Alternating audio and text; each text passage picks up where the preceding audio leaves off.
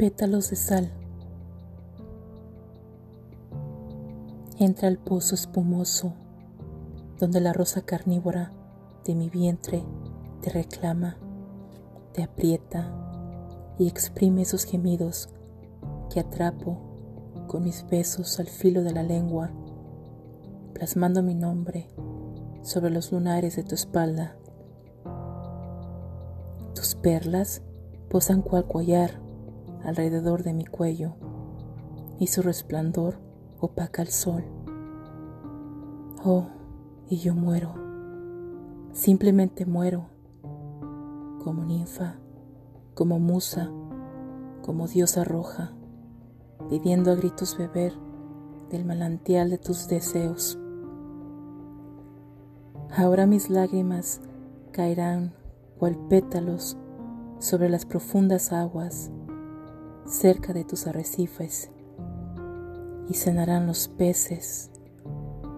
Fluirá azul la vida, el futuro no preocupará, así que promete ser mis ojos,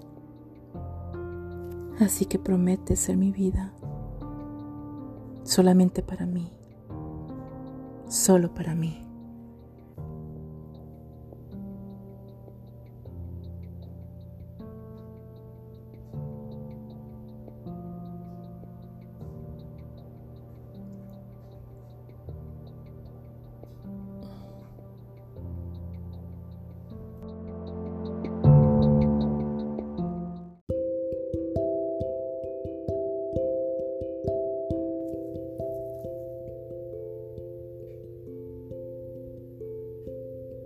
Agua de estrella. Voy diluyéndote, verso por verso, desnudos frente a un mar de espejos, extasiados por una luz blanca que hace brotar de nuestros poros destellos de oro y esmeraldas.